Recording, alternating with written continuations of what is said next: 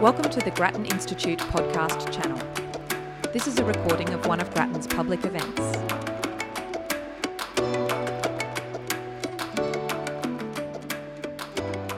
seminar is held on the homelands of the Woiwurrung people of the Kulin Nation.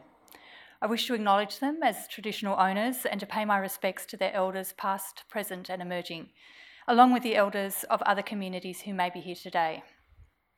I'd like to give a warm welcome to friends of the library, Grattan Institute members, and tonight's speakers, Dr. Heather Holst, Jenny Smith, Brendan Coates, and Peter Mares. I'm pleased to be here this evening to welcome you all to this important conversation addressing how governments can help struggling Australians with rising housing costs and reduce the number of Australians who are homeless.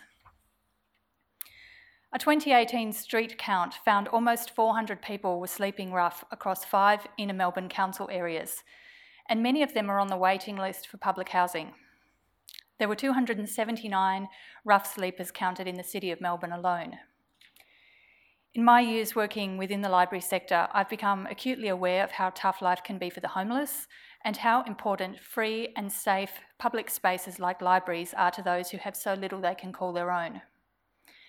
Libraries play a hugely important role in the lives of the financially disadvantaged and the homeless. Libraries don't require a cash transaction to use and are blind to the social status of their clientele.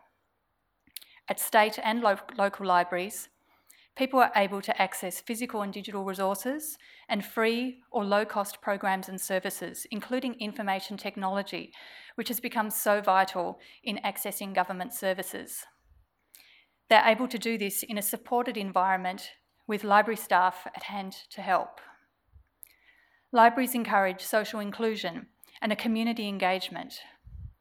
They're places that can and do give our most vulnerable a leg up to improve their situations, or at the very least, somewhere to shelter against the elements and harsh realities of social isolation. Ideally, no one would experience homelessness. In a world where they do, it's important to consider libraries as critical supports for those doing it tough. But perhaps we can work towards stopping homelessness before it begins. I'm looking forward to hearing from the panel tonight about the best ways to help low income earners deal with rising housing costs and to reduce homelessness. It's such an important issue, and I'm delighted that State Library Victoria's partnership with the Grattan Institute continues to deliver these forward looking conversations. Leading tonight's discussion is Peter Mares. Peter is the author of No Place Like Home Repairing Australia's Housing Crisis, published last year by Text. Peter is lead moderator with the Cranlana Institute for Ethical Leadership, an independent, not for profit organisation dedicated to developing the ethical decision making skills of Australia's leaders. He's also an adjunct fellow in the Centre for Urban Transitions at Swinburne University and a regular contributor to Inside Story magazine. Previously, Peter worked for 25 years as a journalist and broadcaster with the ABC. Please welcome Brendan, Heather, Jenny, and Peter.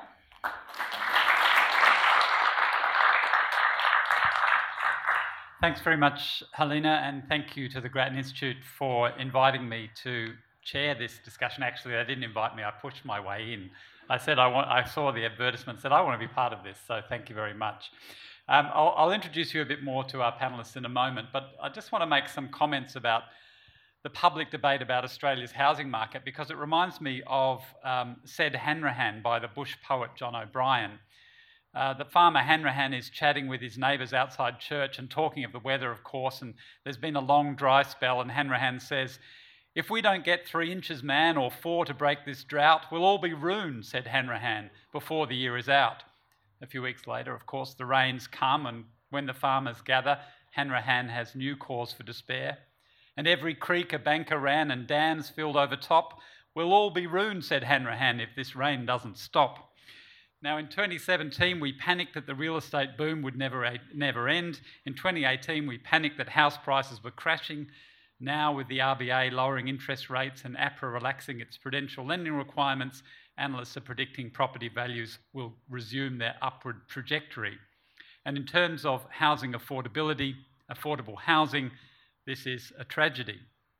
What generally gets overlooked in terms of um, our public debate about housing is that for Australians on low incomes, the housing crisis is not some eventuality to be feared down the track, but a reality to be lived through every day. And it's a, a, it can be a deadly reality, as the tragic death of Courtney Herron has reminded us in recent days. And as we have this discussion, our thoughts are with Courtney Herron and her family and her friends. Half of all low income households in the private rental market are already living in housing stress, that is, spending more than 30% of their disposable income on rent, which doesn't leave enough, and often much more than that, which doesn't leave enough for other essentials. Homelessness is on the rise, and the share of social housing has been in decline for decades. So there's a powerful argument that government should do more to help Australia's most disadvantaged citizens to find secure and appropriate housing. And the question for this policy pitch is what is the best and most effective way to do so? So let me introduce our three panellists a bit more detail. Jenny Smith is the chair of Homelessness Australia, the peak national body providing advocacy for the homelessness sector. She's had a career uh, in, beginning in social work and family therapy, but over 30 years of professional life in the public sector, in leadership roles, in policy management, government training, and service delivery, including in the health and community sectors. Dr. Heather Holst is the inaugural Commissioner for Residential Tenancies in Victoria, and she has almost 30 years' experience working in the housing, tenancy, and homelessness sectors. Before taking up the role of Commissioner, she was Deputy CEO and Chief Operating Officer of Launch Housing, one of um, Victoria's or one of Australia's leading community housing providers.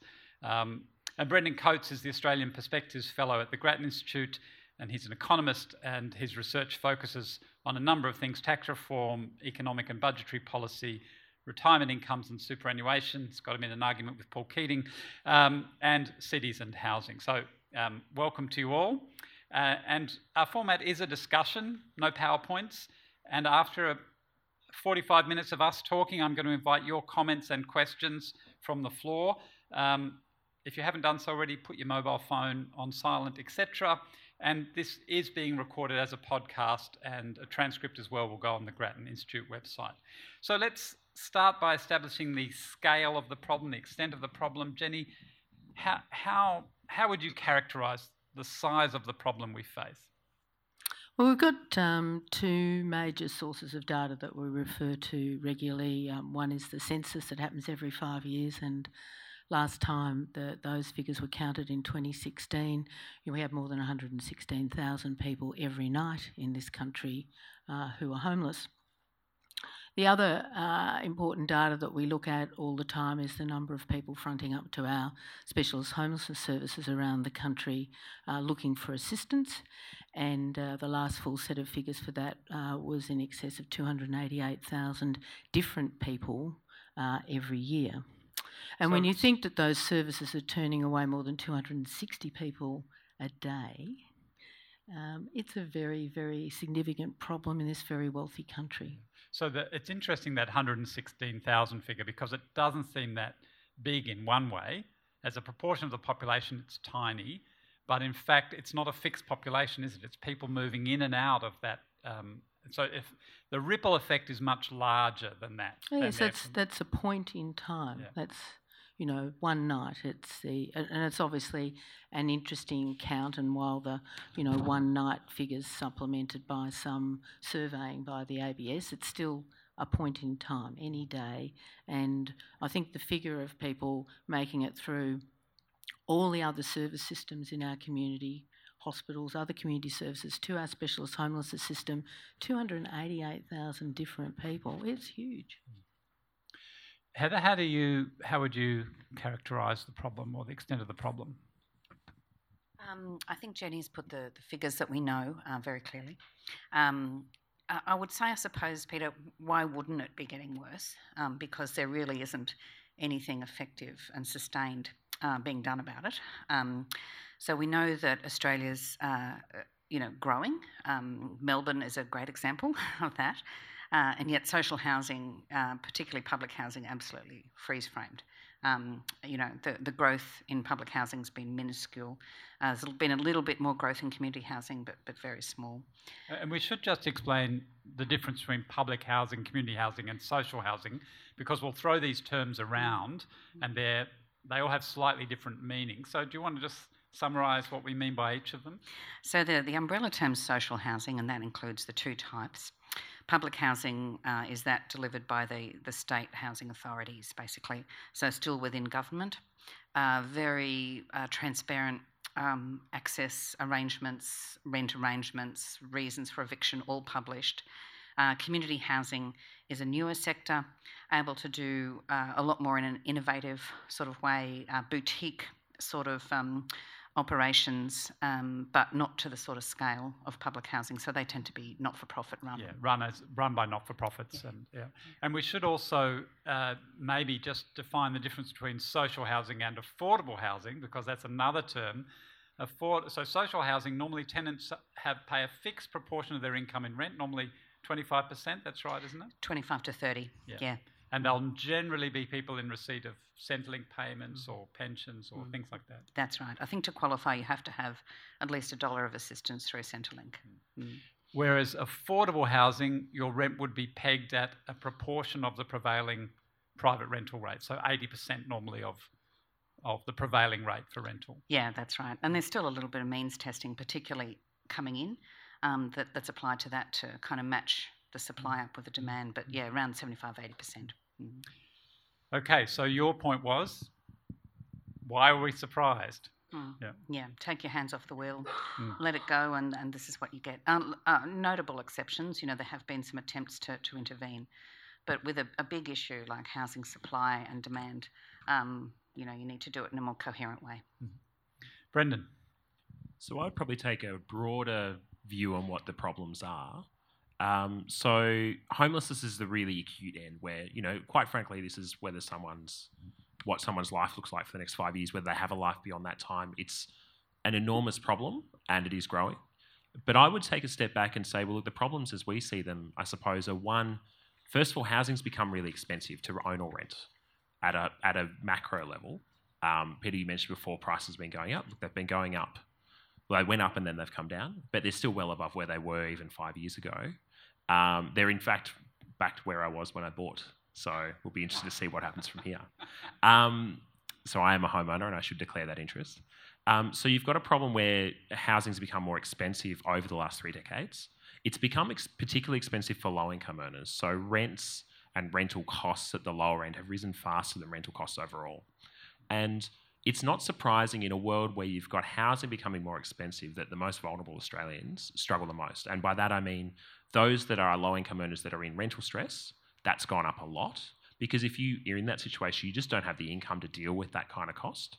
And then if you think of homelessness, homelessness is caused by lots of different things, but a big structural factor is how much it costs. Um, and it's no coincidence that homelessness is rising in Melbourne and Sydney, where housing is most expensive. And so you've kind of got a combination of problems at the market level and then the adequacy of social supports that we're providing via government or via the community sector in order to assist people that find themselves on really hard times. And I'm right in saying, I think, I know, that rents have not been growing as fast as house prices, but they still have been growing much faster than wages or other cost of living, uh, CPI, and so on. That's correct, and particularly at the bottom, that's where how so low income earners today are spending much more of their income on housing what they were a decade or two ago, whereas higher income earners are not. And it leads into questions like broader discussions around inequalities. So one of the things that we're seeing is income inequality isn't rising very much in the long run. It's actually the increases we're talking about are relatively small. But income inequality after housing costs are taken into account has risen a lot. So incomes have risen roughly equally across the distribution, but after you take into account housing, they've risen much more at the top than the bottom, and then you get to wealth, and then wealth inequality is a big issue. Mm. There's a great little chart in the Orange Grattan Orange book. I think that's where it was. Is that where I saw it? Uh, that shows that. Well, this is the only time you'll ever see someone from Grattan speaking without charts. Is yeah. at these events. Yeah. So it's a great chart and um, uh, well worth looking at. So so.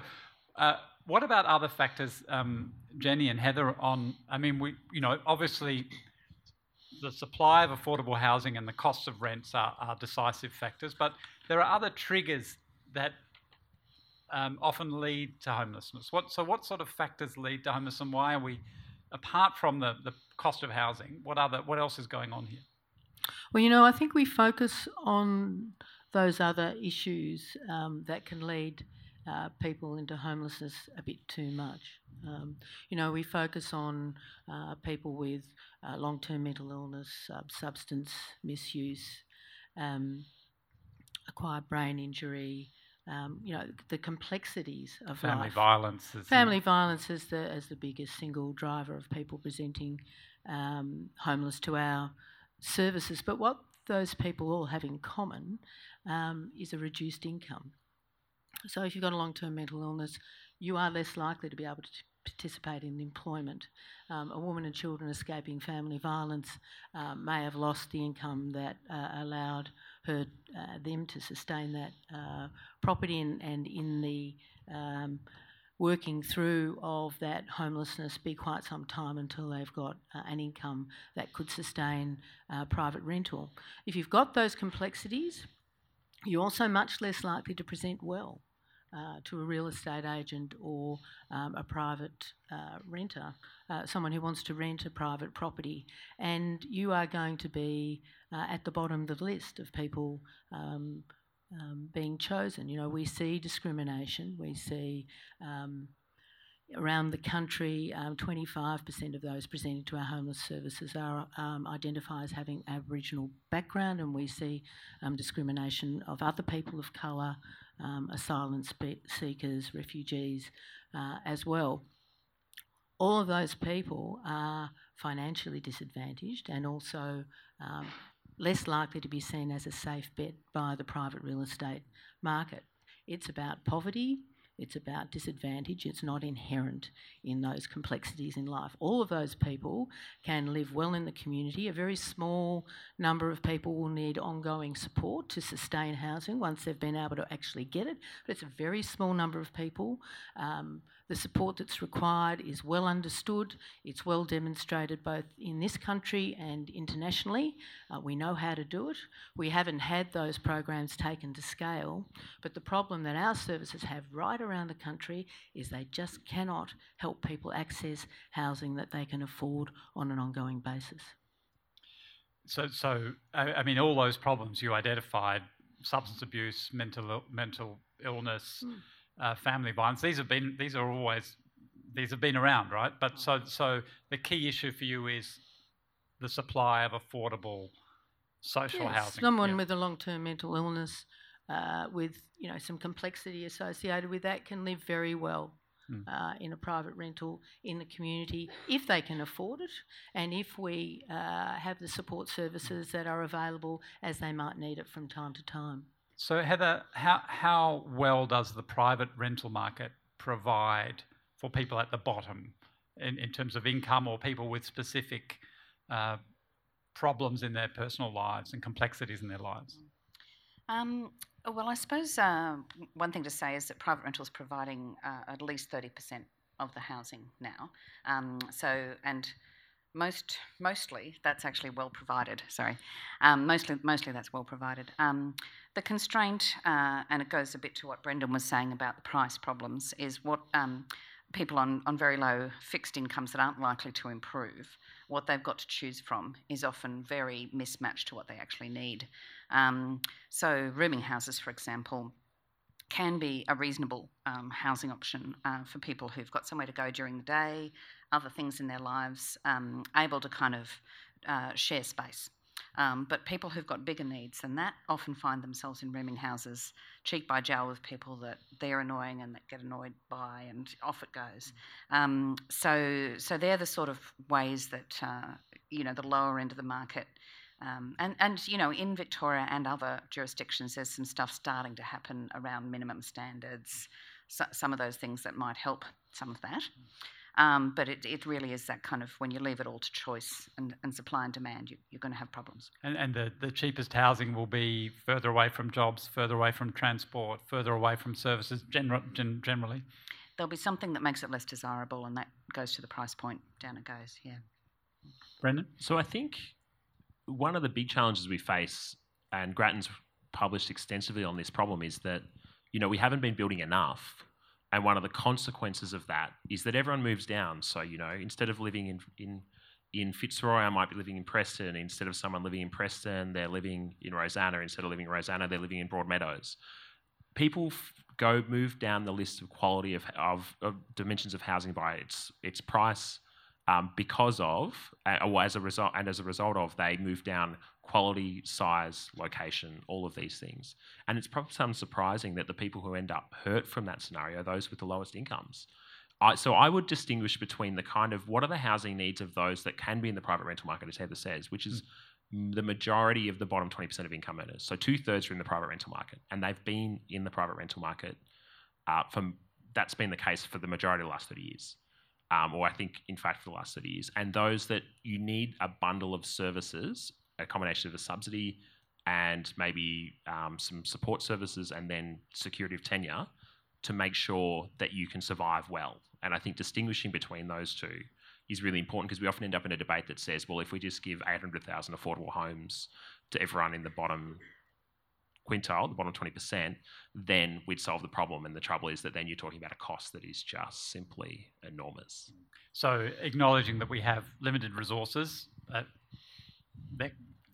then the question is how do we prioritize, how do we how do we target, and so on. Before we move on to looking at solutions, are there any other comments about, uh, I suppose, drivers of increasing homelessness and vulnerability in housing, in precariousness in housing from from any of the panelists? Any particular groups you think? And we've already mentioned, of course, Indigenous Australians much more likely to be sleeping rough, far more likely to be in overcrowded housing, far more likely to be homeless, and so on. But any other uh, comments here?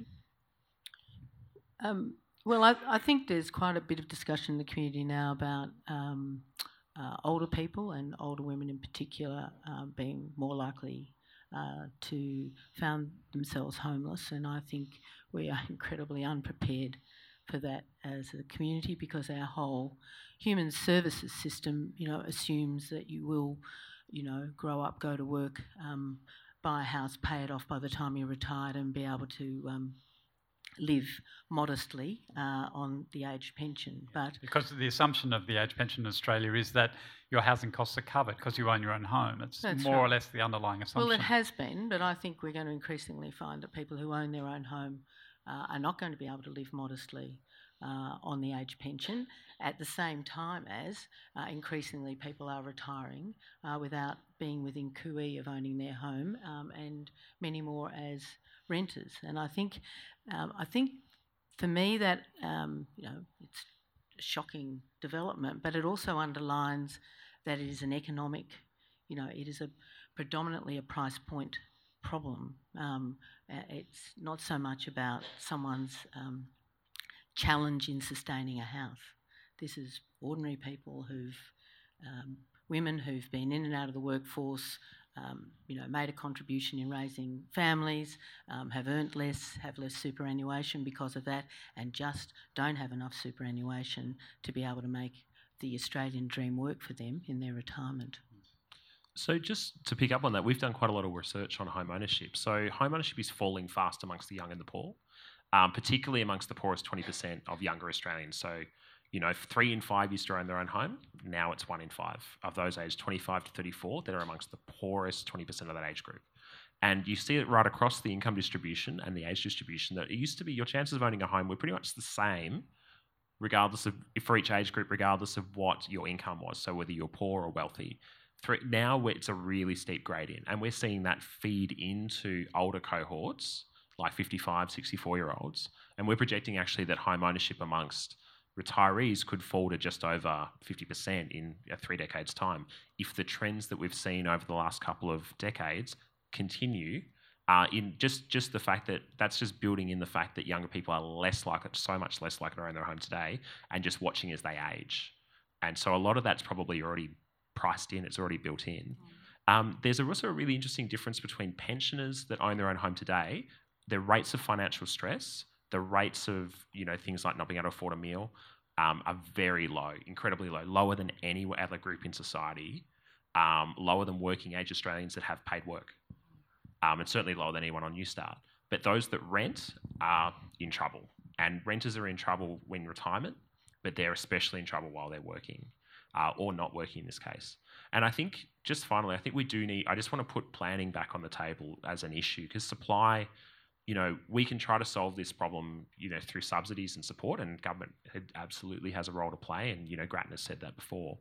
But what worries me is, you know, you end up in a world where we say all we have to do is just build more social housing. It'll cost a lot of money, um, and we ignore planning. So we know from the Reserve Bank research and others that it adds a lot to the cost of housing, both to rent or buy.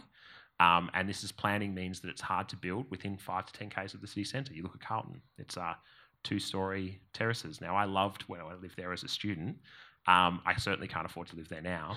And if across a lot of the inner cities of Melbourne and Sydney, the density's barely changed, and it's. I think that's something that we have to think about. It's not just going to be solved by by more government support. So we might come back to the issue of planning in a moment, but I'm going to ask what might seem like a stupid question or a, a, um, an in, even an insensitive question. And Brendan, you've earlier declared that you're a homeowner. I'm a homeowner um, as well, and I've done very well out of being a homeowner. I'll acknowledge that. I think you probably paid a bit less than I. Well, did. I bought my house a lot a lot earlier, so you know my first house. I've got to say, you know, and so I'm, I, I acknowledge that I've been incredibly lucky um, and if you read my book, I argue that that luck should be shared, but that's another matter. Um, but why, and, and this is a question for everyone, why should homeowners care? Why should it be a matter for me as a homeowner to care about what happens to other people? I think there's a range of responses to that, but I'm just, in, you know, I, I just think we should put it out there on the table. Why do we care about this?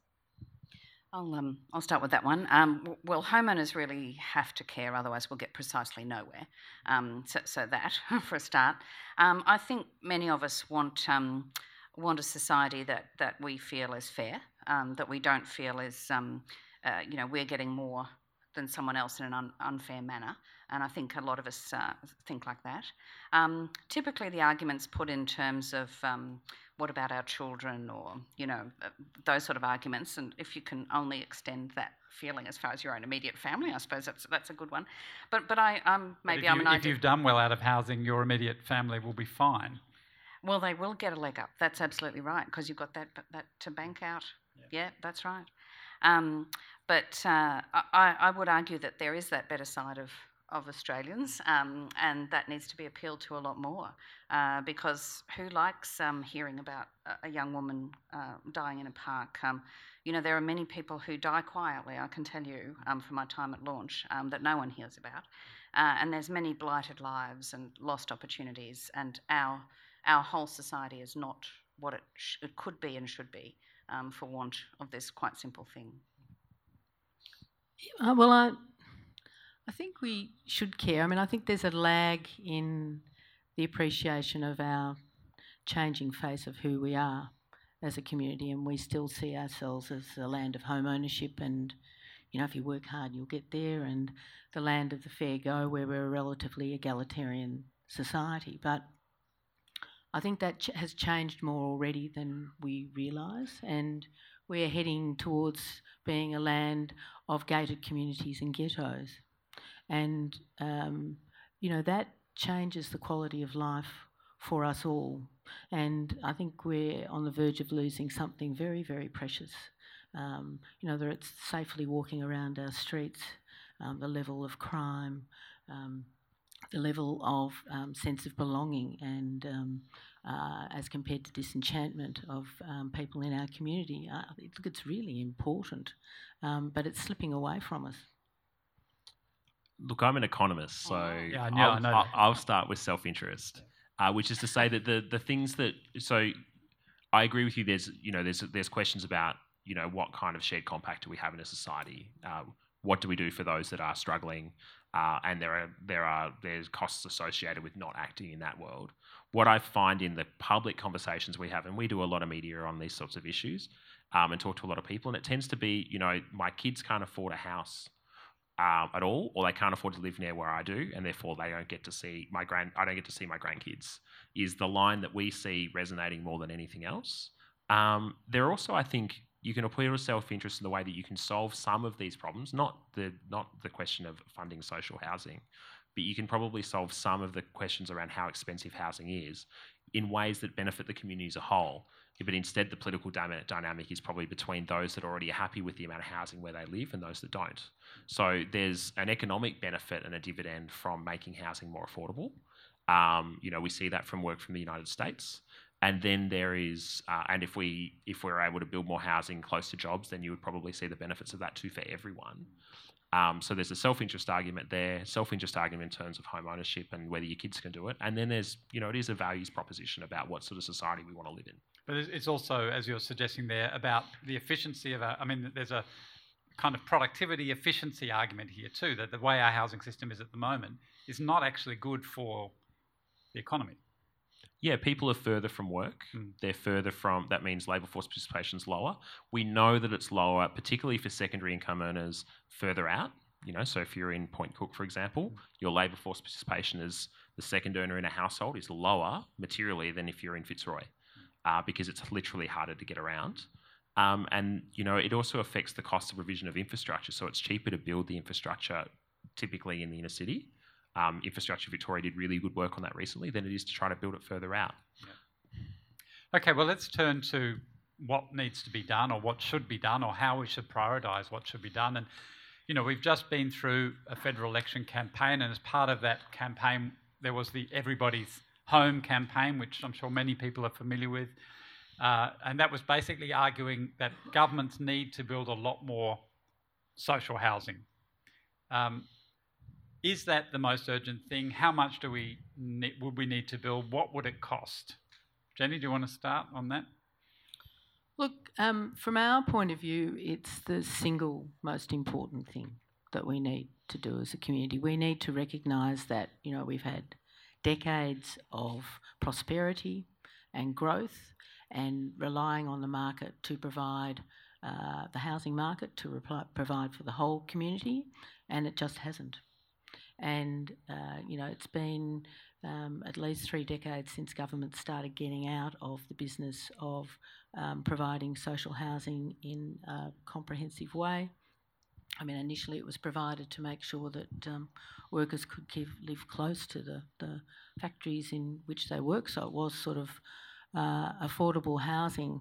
Um, but uh, the private sector is not going to um, provide, make housing available for people on low incomes. There's no money in it.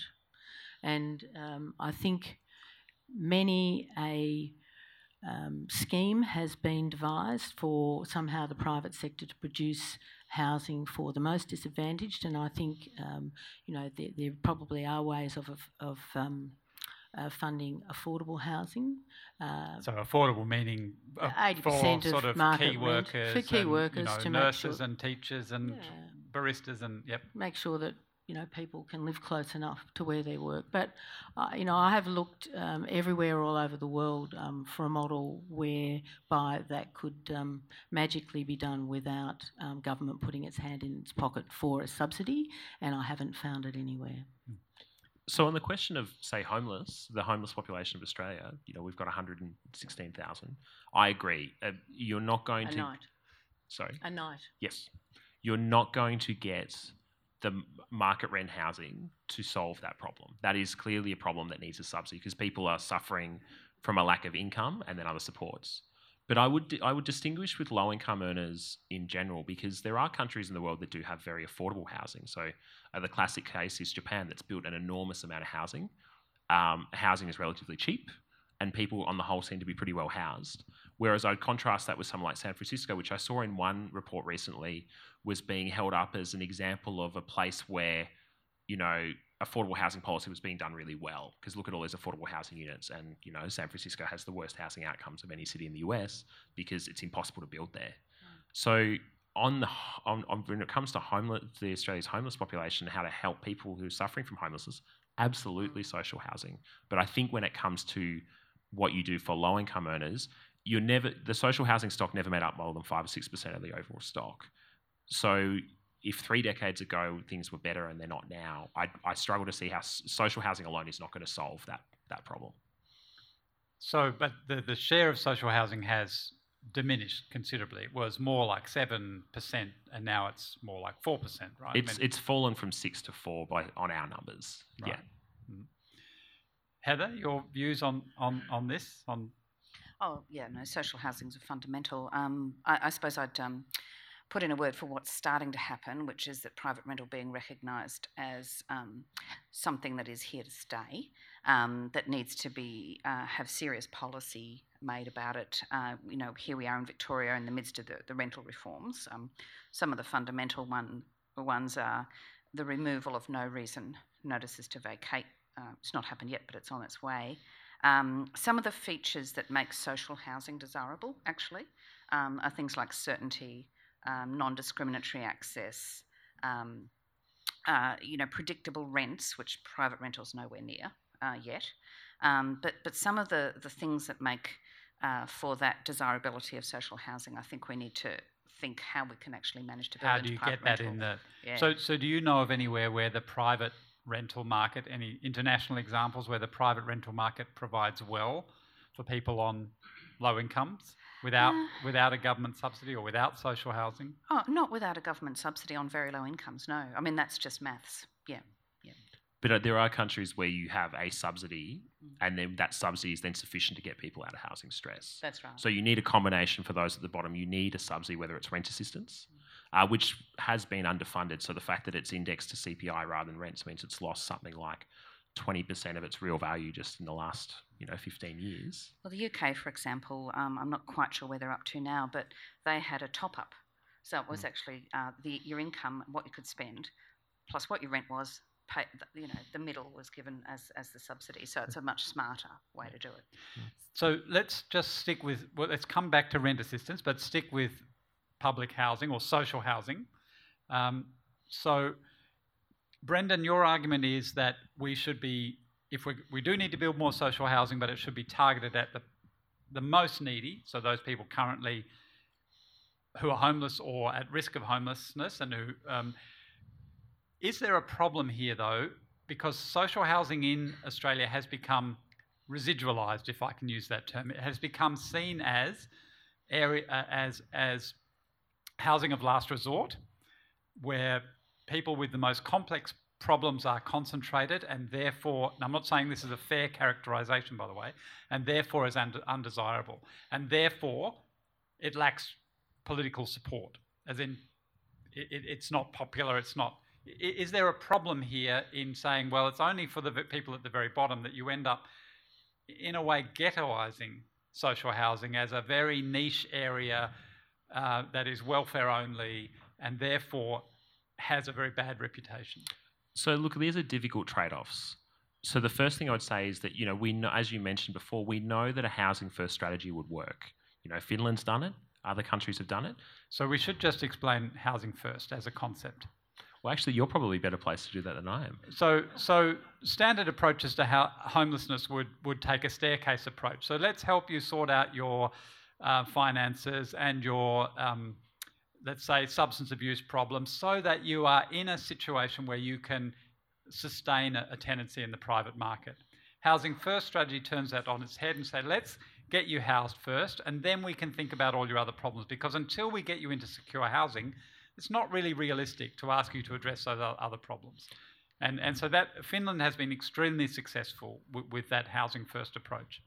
So on that basis, though, the trick, the, the risk with housing first in Australia is that we build the houses or we fund it and we don't give them to those that are most needy. And the reason I say that is because there's a moral, any moral framework would normally say, look, if there are people who are literally going to die if we do not support them, and that's the we're talking about life and death decisions here for for for people. If we're not going to assist them first, that in any moral framework seems to be to me more important than helping those that are just in housing stress, given a, a constrained amount of money. Then, given how expensive this is, so you know, if we're going to build hundred thousand social housing units, it'll cost something like a billion dollars a year to keep them on the market, or an upfront capital cost of ten to fifteen billion dollars. You know, we built during the global financial crisis about twenty odd thousand, and it cost us four to five billion dollars. So you know, when we move from a 6% of the social housing stock to 4%, to get us back to 6% today would be 200,000 units.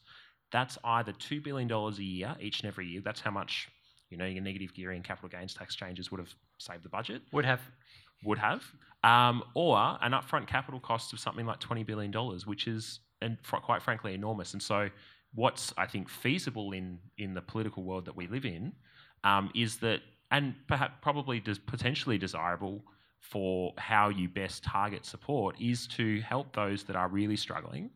And it doesn't necessarily mean that all the housing has to be next to one another. That's not what we're talking about. So you're talking about giving someone a social housing unit who doesn't have one now. That could be as part of a community housing organisation where there's now three more people on the block, or it could be as part of what community housing organisations do elsewhere, or just in the general community. You don't. It, I think people think of that and go straight to we're going to build another tower in Fitzroy, um, and that's not, I think, what most people what mean, and certainly what not what we mean when we say build more or fund more social housing for the bottom.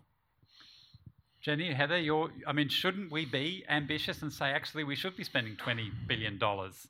Um, I mean, we, we have to mount the political case for that and win the political argument. But isn't that where, we, do you think that's where we should be heading? Or do we say, well, what's realistic? We might get, you know, the state government here has promised $209 million for a thousand housing units um, over some period of time. I mean, how hard do you push and what do you accept as kind of minimal?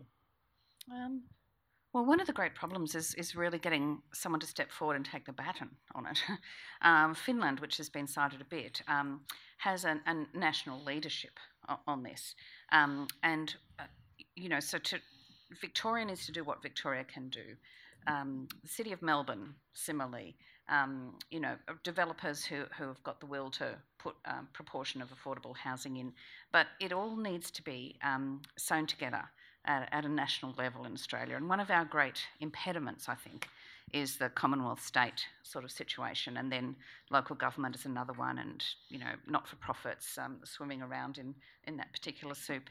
Um, and I think that if uh, someone actually really steps forward and takes takes leadership on it and has a look at the matter, um, then, uh, but ha- how you do that, I have not managed to, to sort of uh, crack. Apart from, I suppose Kevin Rudd was the closest, and he had a personal experience of homelessness as a child, and felt very strongly about We've it. We've got a prime minister who used to work for the Property Council, knows a bit about housing. That's true.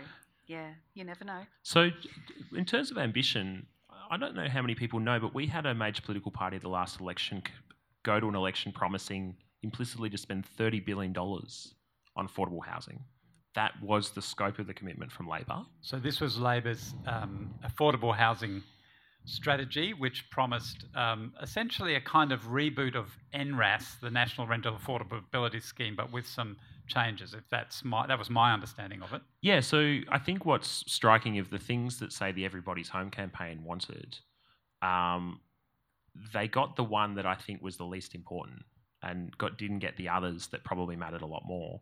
Because 30, the reason why I say that is that $30 billion was to provide affordable housing at 20% below market rents. Not social housing. Important distinction. And the, the important, really important point there is that by doing that, you're not going to be able to, someone who is homeless or long term homeless is not going to be able to survive in 20% below market rents. It's just not the type of housing you need. And that $30 billion, if we put that towards social housing, that's your 200,000 units over 20 years that what the sector is wanting. And I think one of the big risks, and that would have been potential tragedies of affordable housing policy in Australia, is we would do NRAS rather than building more social housing. Jenny, is that your your view? Look, um, abs- yes. However, you know, I think there's also the opportunity for states and territories to step up and match that and turn it into social housing and perhaps uh, a federal government and state and territory governments put even a little bit more in to provide that support. I mean, I do think it is about priorities as well. You know, we can, as a community, spend fifty billion dollars building submarines and uh, you know, seventeen billion dollars uh, building, buying, um, you know, planes, um, defence planes, Stryker jets. But you know, I mean, they, they're not the conversations we have. Um, you know, in, in, in, in the build up to elections. The only other comment I'd like to make is that um, Finland have achieved this in two ways. One is that they guarantee the rents of people who are, uh, qualify for social housing to 80%. And if you've got extraordinary complexity in your life, it's, it's possible to have it 100% guaranteed. That, uh, in combination with giving community housing uh, uh a, a um, a guarantee to, to back up their loans provides everyone with the confidence to go ahead and build that affordable housing, knowing that they will be able to get a social rent where that's relevant. Now, we're a long way from that, but I think it's a model that we should bear in mind as we row forward. And, and does it matter whether this housing is built as public housing, that is through state authorities owned by the state, or provided um, you know, through the community housing sector? Because that's a pretty vociferous debate. I mean, there are some people say it should be the state, it should be public. Uh, others who say, well, community housing is more in touch with its, it's less bureaucratic, it's more nimble, it's more in touch with its residents and so on. What, what are your views on that? Ha- as long as you have uh, non discriminatory access, security of rents, security of tenure, um, good quality provision, um, guaranteed. And I suppose people are more familiar with public housing um, and how you you achieve that. Um, and, and they don't tick off all those characteristics, all of the public housing units, especially the kind of standard uh, that's been let fall. Because a lot of them are very old and very uh, run down now, Yeah, and yeah, yeah. inappropriate in terms of disability access and all sorts of That's things. it, that's it. Yeah, they've, they've outlived there, what they were meant to, to um, be for. Uh, so as long, as long as you have that, I'm really kind of, you know, don't mind myself. But that's the guarantee that people need. And we're talking about people who don't feel they have much power um, to, to exact that guarantee. I think we're still undertaking our research on which is probably better. The the impression I have is that you can be relatively neutral between the two, but the way in which you fund them matters a lot. So, you know, something like NRAS, the original NRAS, provided about $11,000 a year for 10 years to affordable housing providers and private investors to build housing that was rented out 20% below market rents that subsidy was $11,000 a year, and the benefit that the Commonwealth got for its money in terms of the 20% discount was only about three and a half. You kind of wonder well, why are we doing that that way? Um, so I'm relatively agnostic at the moment between those two options, but it would strike me it will probably be a lot more cost effective if you just got the states to build it because there's no risk of leakage. There's no risk of someone taking a profit on the way through, which I think is what we saw with NRAS, is that it ended up, you know, there was tradable markets in the incentives. Um, you know, people were like developers were buying up those incentives and then using them to help sell student apartments that they'd built already. But particularly when, I mean, this is certainly research by AHURI, the Australian Housing and Urban Research Institute, suggests that the most cost effective way to build is for governments simply to borrow and build, especially given the cost of capital to governments is, is low, particularly at the moment. That's certainly one argument. Whether it's then run by the state or run by community housing is another. Let, let, before I, I'm going to invite questions from, from the floor, um, but before we do that, I want to come to one other thing which has been mentioned but not discussed, and that's Commonwealth rent assistance. Uh, one of the hidden tricks in giving um, or, or allowing community housing providers to run the housing or is that you're shift you're cost shifting to the Commonwealth because a resident in community housing gets rent assistance, a resident in state-run public housing does not. So you shift. There's a little bit of cost shifting going on there. Commonwealth rent assistance has gone up over the past 10 years from some from around 2.4 to 4.4 billion dollars, and that is despite the fact that it's capped at low rates, that has risen much lower, slower than rents, and uh, it, it, it is going to go up a lot more. I mean, we are going to spend a lot on on CRA because there's going to be more and more people going on the pension and being in the private rental market because they don't own their homes. So, how effective is Commonwealth rent assistance? How useful is it as a way of addressing these problems? Um, what, what's your your views on, on Commonwealth rent assistance? Uh, I, I, you couldn't withdraw it tomorrow. Is, is one thing, um, but in terms of well targeted and effective, I think it's uh, it's got a long way to go. Yeah. Because Uh, it's it's too low. It's too broad.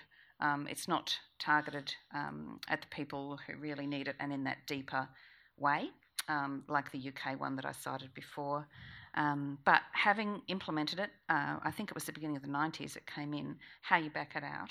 A, a very good question, and it was, I believe, inflationary of rents um, when it you know first came in.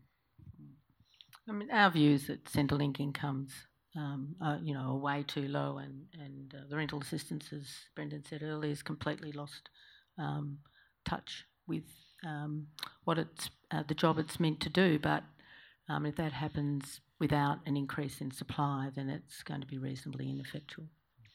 Look, I've, I've got a more positive view of rent assistance. Um, I think for a couple of reasons. One, it's not that well targeted, but it's a hell of a lot better, well, more better targeted than something like affordable housing. So half, about a quarter of people in uh, low income renters, a quarter of renters in Australia can get rent assistance, whereas say half of Australians are actually eligible for a dwelling through NRAS because the caps are $50,000 for a single or $70,000 for a couple.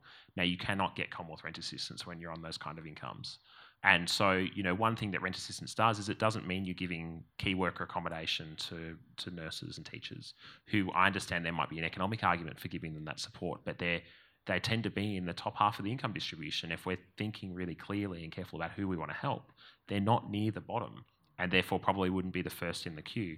The other reason I, I think rent assistance works is because it's pretty fair. You get the same amount depending on regardless of where you go. Um, and that means that people can choose how much they want to spend on housing.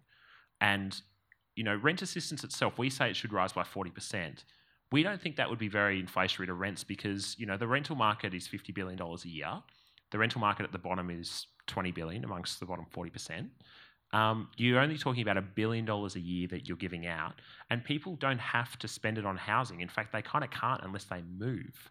And the big difference is that in the countries where the rent assistance is given to the landlord, you see most of it ends up in rents because the, the landlord is making the call, well, you know, you can afford this now. I'll just take that money, thank you very much. When the rent assistance is given to the individual, um, you know, most of the literature says the impact on rents would be 1% or 2% most because you can only move you can only spend more on housing if you actually move house. Um, I have I lived on rent assistance for a while. That was just part of my income from Centrelink, and you know I was a student, so it probably didn't go on housing. I mean, the, the, and, and, I'll invite. We've got a couple of microphones now. If you've got a question um, you'd like to ask or a comment you'd like to make, I'd, I'd ask you to keep it to keep it concise. I don't mind comments, but keep them concise so the panel can respond and so we can get to as many people as possible. And, and I'll just, while, while we're getting the microphone to people, um, just one other comment though. I mean, landlords get rent assistance and they don't have to do anything for it, right? It's a subsidy to landlords, even though it's indirect. Landlords don't have to draft proof, they don't have to make sure that the heating works, they don't have to do anything else for this essentially subsidy from taxpayers to landlords along with negative gearing and all the rest of it. Well, I don't think it is a subsidy to landlords. I think it ends up in the pockets of the renter, um, and we have we have rules around um, you know quali- the tenancy standards, as ineffective or inadequate as they might be, that are around trying to make sure those other things take place. Well, we will have. You still don't have to have a heater.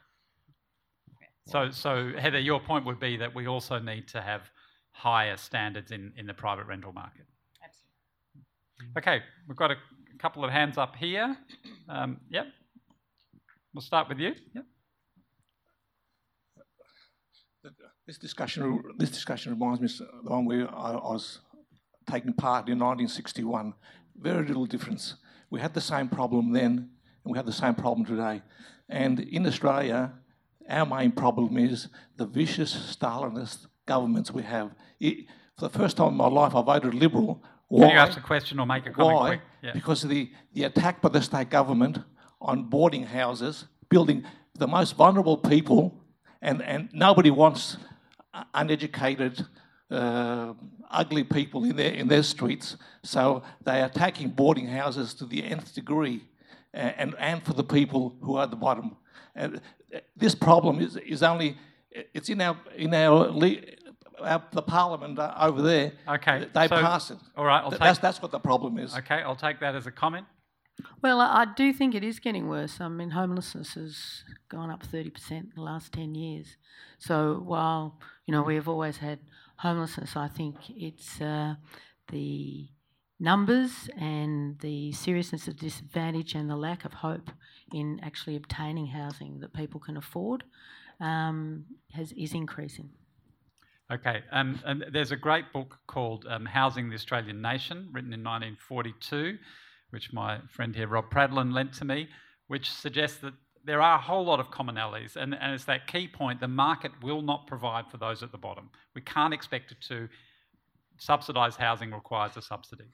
Um, yeah, thanks. Oh, uh, hello. Um, I just had a question about um, from a lot of the research I've done. There seems to be the um, the issue of like the actual the inflation of co- housing for the entire Australian society is problematic. It's not just, I mean, it's obviously really bad for the lower end, but it's having these horrible um, economic knock on effects. Um, and it, we're at this stranglehold point where if the market continues to go up, it's going to further and further pr- cause all the, the, you know the gaps between the haves and have nots. Or but then if it goes down, then you run into the issues of people who are in the market um, falling into negative equity and having a big economic, uh, I guess, downfall. Um, what is there? How do you think we could sort of straddle that fence? So okay, um, so this is the issue, right? That that uh, homeowners want their housing values to go up, and if they don't, then recent entrants to the market are underwater, and we have massive levels of household debt in Australia. So we create the risk of a financial crisis if house prices go down too much. But the more they go up, the worse the situation gets. It's, it's been described as the game of homes by one analyst. I, I, um, I regard it a bit as, as like a Ponzi scheme. Uh, it, it's, this is really, now, my argument would be change the tax settings on housing, but I don't know what other people think. Yep. Get rid of stamp duty, replace it with a broad based, progressive broad based property tax that would capture capital gains. Um, yep. So, uh, so, so one one point would be you're always going to have housing cycles. They're always going to go up and down. Um, the fact that price, it's interesting that this time around, I've never seen a housing downturn in Australia that's been celebra- so celebrated by the Australian policy class as what we've seen over the last 18 months. So, you know, the Reserve Bank governor is, I don't get the impression that he's particularly worried about falling house prices. What he's worried about is the fact that the economy is performing under, uh, or it's the inflation's below target and unemployment's rising. Um, and so they're they're willing to interested in cutting interest rates because they need to out of necessity. And we're trying to use macroprudential rules to try to make sure that that doesn't reinflate the market. I think um, there is a, at though at the heart of it a trade-off that no, younger Australians can't win unless someone loses. So prices do have to fall in the long run. But what we've tended to find in the past is that prices have come down suddenly a bit, and then they've often just flatlined for a decade. And that's actually how we've improved affordability in the past. And you know, when you look around the world at countries that have quite affordable housing now, like Japan, it started with a crisis. Um, but the thing is that prices never went back up, and they stayed where they are. And so I think you can do it in a way that doesn't necessarily blow up the economy, but it's probably part of it's a financial cycle, which is what we've had, and then part of it's just you know reform planning rules. You maybe fix the tax system. Those things would mean that prices, house prices don't rise as quickly, and they may fall relative to inflation in the long run. And that to me would be the best outcome. And rents would fall, which is actually I think the main game when we're talking about you know the kind of people we're talking about tonight that are really struggling. I mean, I, I think it is remarkable in this country that uh, there actually isn't any um, policy um, granting government. I mean, we we do now have a um, minister for housing for the first time um, since um, the previous Labor government. We've got a, a minister, an assistant minister uh, for homelessness, but we don't have any national plan in relation to homelessness or housing. Um, and so we tend to have a series of discussions, uh, you know, uh, as as Peter has done very systematically tonight about all of the variables that are involved, but we don't have any discussion about how we might put them all together um, to deal with this in a way uh, that leads to a soft landing. And, you know, has um, views housing as social infrastructure that's important to our overall well-being and monitors um, all those different variables as they go up and down with a view to showing leadership and making sure that we can house everyone in Australia as well as not have our biggest market fall over. Uh, and there doesn't seem to be any will to do that. There doesn't um, seem to be any sense that that's something we should do a as a country. And until we do, we'll just keep going round and round, as the gentleman said over there, mm. with the conversation that we have been having in some ways mm. for a very long time. And it's very hard to change because 65% of Australians own their own homes and have an interest in the values of their homes going up and up. So, next question, thanks. Uh, hello. I would like to know uh, what the panelists think about local government's role in providing affordable housing. Like, what do they see their role is in this space? I think local government probably proportionately, uh, in many cases, does more than its um, than its counterparts. I think because it's so proximate to the problem. I mean, we're sitting here in the city of Melbourne, um, which you know is is contributing to the social uh, safety net with actual funding, with coordination. Um, uh, locating uh, land that can be used for, for social housing, all those sort of things. Um, so I suppose my point is that every every level of government and every kind of sector has to do their bit. Uh, and as Jenny so eloquently put it, if it was only um, under this umbrella of actual coordination and planning, um, I think we'd, we'd, get somewhere. So local government's certainly got a role because it knows a lot um, and can do a few things, but it, it doesn't have most of the levers. I think national coordination is overrated. I actually, I think. Well, you know, we probably haven't had a lot of it, but um, I actually think it's over. it. Well, I think if you have a national housing strategy, what's it going to do?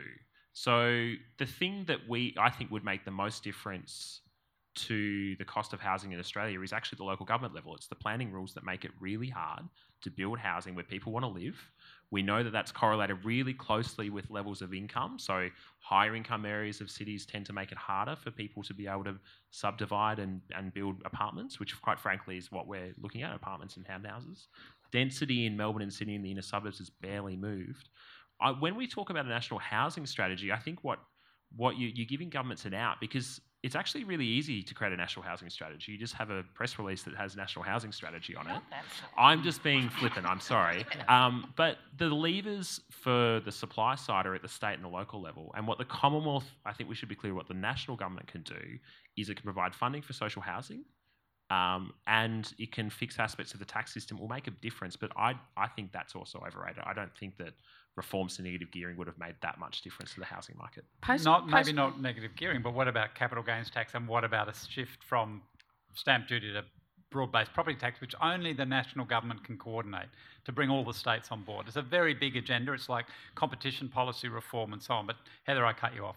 Oh, you know, post-war, uh, reconstruction. Just put the microphone. Post-war re- reconstruction um, was when the national government last stepped in big time, and that's when we got a whole lot of social housing. Um, it, you know, there were small efforts locally before that. Here comes the historian. Um, uh, in Finland, it's it's national. Uh, New Zealand are making moves. Canada's making moves. Um, so yeah, the the old kind of paper national housing strategy. There you go. Press release done. Of course, no one needs one of those. No one needs one of those. Um, but you know, I, I think um, from my many years of observation um, that you do actually have to um, leadership is required, and that's that's where we need it to not only come from, but it does have to be partly there. Sorry, Heather, I'm being flippant. I suppose the one thing I would say in response is that back in the 50s and 60s, we had an enormous increase in demand for housing. You know, we had record levels of population growth into Australia. Our cities in Melbourne and Sydney were booming. We also relaxed rules around how much you could borrow. There was an incredible additional amount of demand for housing. And what happened to house prices? They didn't move. What did we do? We built an enormous amount of housing. So the kinds of constraints that used that now exist on the housing market on the supply side didn't exist three decades ago. And so obviously it's not the whole solution, but I think yeah. that's the thing that would make the most difference. And it's not at a national level unless you get the Commonwealth to fund it to bribe the states to do it. Mm. And that's essentially they've got the money, but they don't have the power to make it happen. Mm, that's, that's true. And, and I mean, I take your point about we build a lot of housing. We also built a significant amount of social housing during that period, which is what we've stopped doing.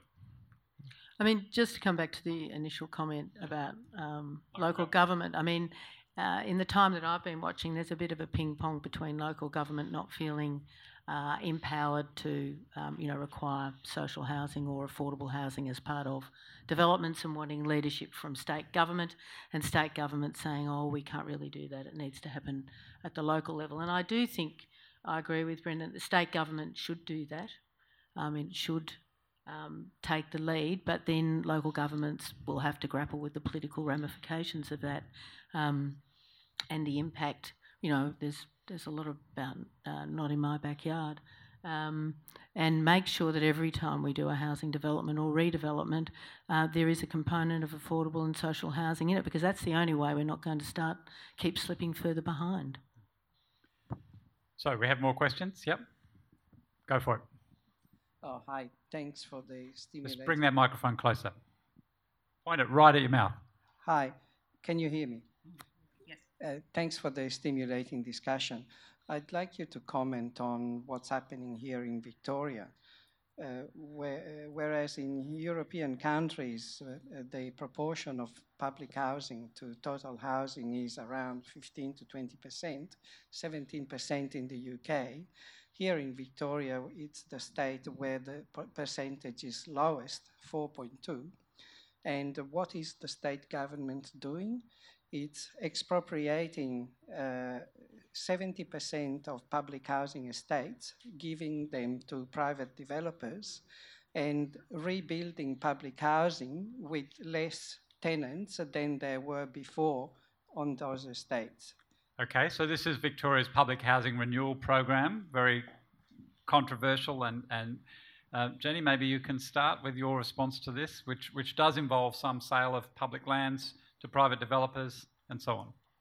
Yes, I mean, you're right. The uh, basic model is, uh, as I understand it, is for government to uh, you know, sell the property to private developers, and the return being um, that, uh, that the number of public housing units is uplifted by at least 10% uh, in the rebuilt um, development.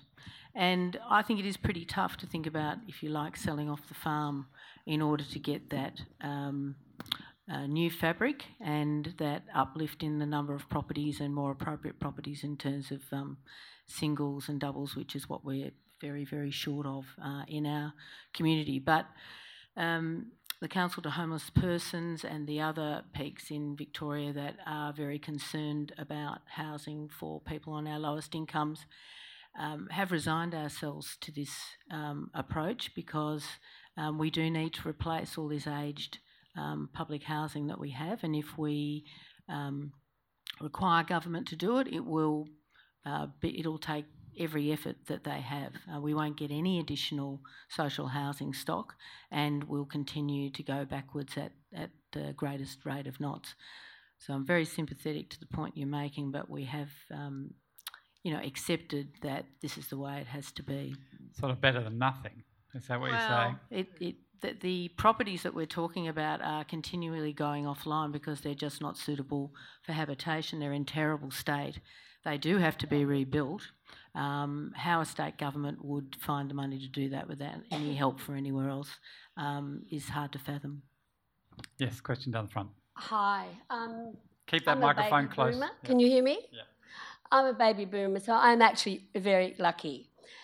But I want to go back 30, 35 years about, and a follow up from the speaker, the person there, about Collingwood, um, high rise, you know, apartments. The government at the time wanted to get rid of all the people out of that, but where they want to send them is way out where there was no no rails. And actually, the government at the time, local government, did stop that. But what I was really angry about the Carlton that they actually sold off to developers. And then they've got more private and, yes, and low income. But they didn't make up those apartments for low income that they actually gave to the private sector. And I'm furious about what's happening around inner Melbourne with high rise. And it's got to be planning, and it's both sides of government it's state, it's federal, it's Labor and Liberal. They really have to take responsibility for it. So it's a comment.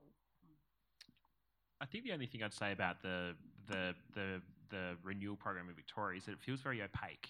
So I, in principle, don't have an issue with if we choose to sell off public land, we get a really good return for it, and it allows us to leverage and increase the amount of stock. Um, I am not worried up front about that, but what I worry about is what we're getting for it, and the question is, are we actually getting value for money? Um, out the other end because you know one piece of land is fungible to another. You could buy one spot slot and sell another, uh, sell one plot, plot and buy another. But what worries me is the fact that I don't think we actually know what we got in some cases for the money. And it's land you can only sell once. I mean, it's a government asset, and while land is fungible, this is well located land in the inner city. It's a one off opportunity. That would be my comment on that. Question over here. Uh, I just want to raise the issue, go back to taxation, which I think is a major variable in all of this. Um, notwithstanding the Labor Party's direction, and I think the mistake they made about franking credits and making them retrospective, but the rest I agree with. And I think they would have made a difference. I don't agree with the Grattan representative. I think combined, as you said. But there's one thing we haven't talked about, and that is um, uh, the value of houses in regard to the pension. You can have a $2 million, $3 million house, owner occupied, um, and have $800,000 in the bank or in your super and still get the pension or access to a part pension. And my question, probably particularly to the Grattan representative, is I gather overseas, this is necessarily so, even in the US, that owner occupied housing is taken into account in the assets test. So, this, if that's true, this is another variable that makes the Australian system very loaded to my generation as a grandparent. Or isn't it going to be terrible that our children and our grandchildren won't get enough money in their inheritance? This is the theme, wasn't it, in the last election? It's, it's pathetic. It's pathetic. So this is actually one of my favourite hobby horses. So we do, do a lot of work on retirement incomes policy. Um, you know, we are in a world where most people own their own home. The fact that only the first two hundred thousand dollars of the value of the home is included in the assets test, and the rest of it is by definition exempt. So, you know, my grandfather in Bendigo, um, the same amount of his house, two hundred thousand, is included in the assets test as someone in Toorak. That's manifestly unfair but it probably didn't matter quite as much in a world where the housing haves and have there was mainly housing haves in retirement and few have nots. We're moving to a world where half of older Australians won't own their own homes, and that manifest distinction is going to become much sharper. And so the natural thing to do is to switch it around and say anything worth more than say five hundred thousand dollars is included in the assets test. Now, look, at Grattan, we're happy to be bold. Uh, but even we're not saying include it from the first dollar. Um, and I don't think after what happened with franking credits in the election, anyone's necessarily going to do that uh, in the near term. But it is going to be a challenge we're going to have to confront.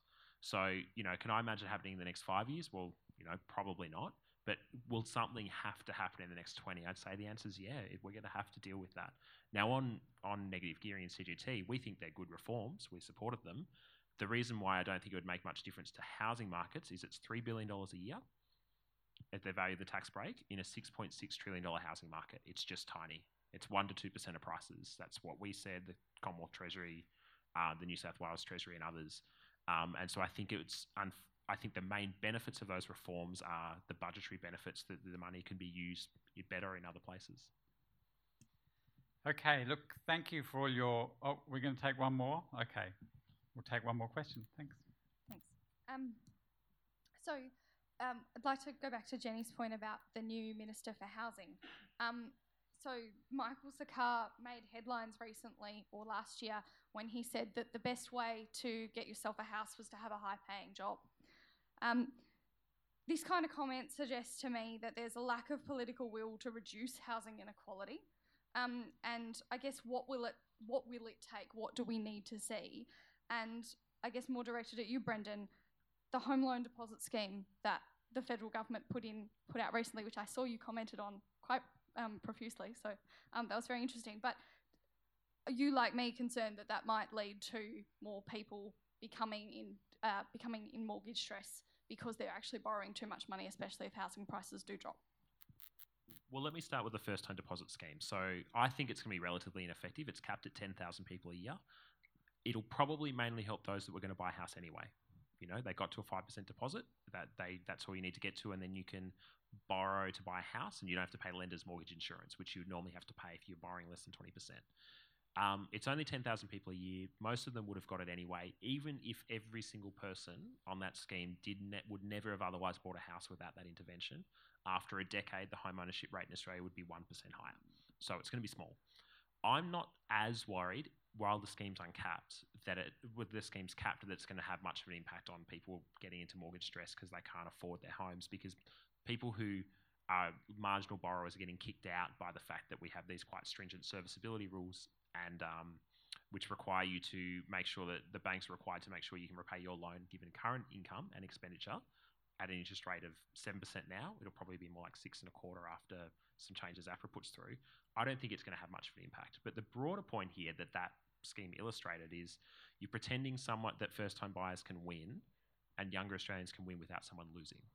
And it's pretending that you can use the demand side of the market in order to fix the problem, when in reality, what we've done in Australia is we've stopped we haven't been upfront with the public about what it's going to take, and we've been telling people it's okay, we'll be able to fix the problem. Here's another scheme that sounds good but doesn't make much of a difference. That's going to solve the problem. And the problem with that is that it, you don't fix the problem, so it gets worse, but you also don't front with the public what it's going to take. And then those broken promises about what it's about what it's going to take, um, on what, what the effects are of the policy you put in place is, end up reducing faith in government in the long term. So let me uh, ask for responses from Heather and Jenny too. On, on the other part of that question is, what will it take for us to address housing inequality in Australia? I mean, you know, the, the attempts by the Labor Party at the last election failed for whatever reason, whether it was franking credits or something else. So for, for now, those reforms, negative gearing reforms and capital gains tax reforms are off the agenda. So what, what will it take, do you think, to, to start addressing this problem in a, in a meaningful way? Even if we're just thinking about, as, as Brendan put it, the premise of the people that in most need, um, you know, who, who really need social housing, who are homeless or at risk of homelessness? Well, um, to start to improve uh, rental law, uh, it took an increase, a significant increase in the number of renters who vote. So it's going to take um, a significant increase in the number of people who say this is an important issue to me. I want my elected representative to do something about it. Um, I think it's as simple as that and as hard as that. Yeah. Jenny? Well, I fear um, the homelessness problem will have to become a, a, great deal worse, and I fear that it will lead to um, social unrest. Um, certainly in Los Angeles, I think they increased the um, sales tax there voluntarily as a community by half a percent or something like that uh, in order to deal with the homelessness on their streets, the um, palpable rough sleeping, and the community came together around that. I would like to think in Australia we could have a sophisticated discussion about the choices we are making and the choices that we should be making, but there's not a lot of sign of it yet. Okay, so thank you for your questions, for your attendance uh, here this evening. A reminder that a podcast and transcript of this event will be posted on the Grattan Institute website in due course, and you can subscribe on the website to the Grattan newsletter and for updates about future events and Institute's new research and so on. But uh, please join me now in thanking our three panellists, Jenny Smith, Heather Holst and. Grattan Institute is uniquely positioned to bring an independent, rigorous, and practical lens to big issues in public policy, with the capacity to talk honestly to both sides of politics. We maintain this unique position through the generosity of the public and our affiliate companies. If you would like to find out more about contributing to our continued independence, head to our website to donate grattan.edu. This has been a Grattan Institute podcast. If you want to hear more, subscribe to our podcasts on iTunes.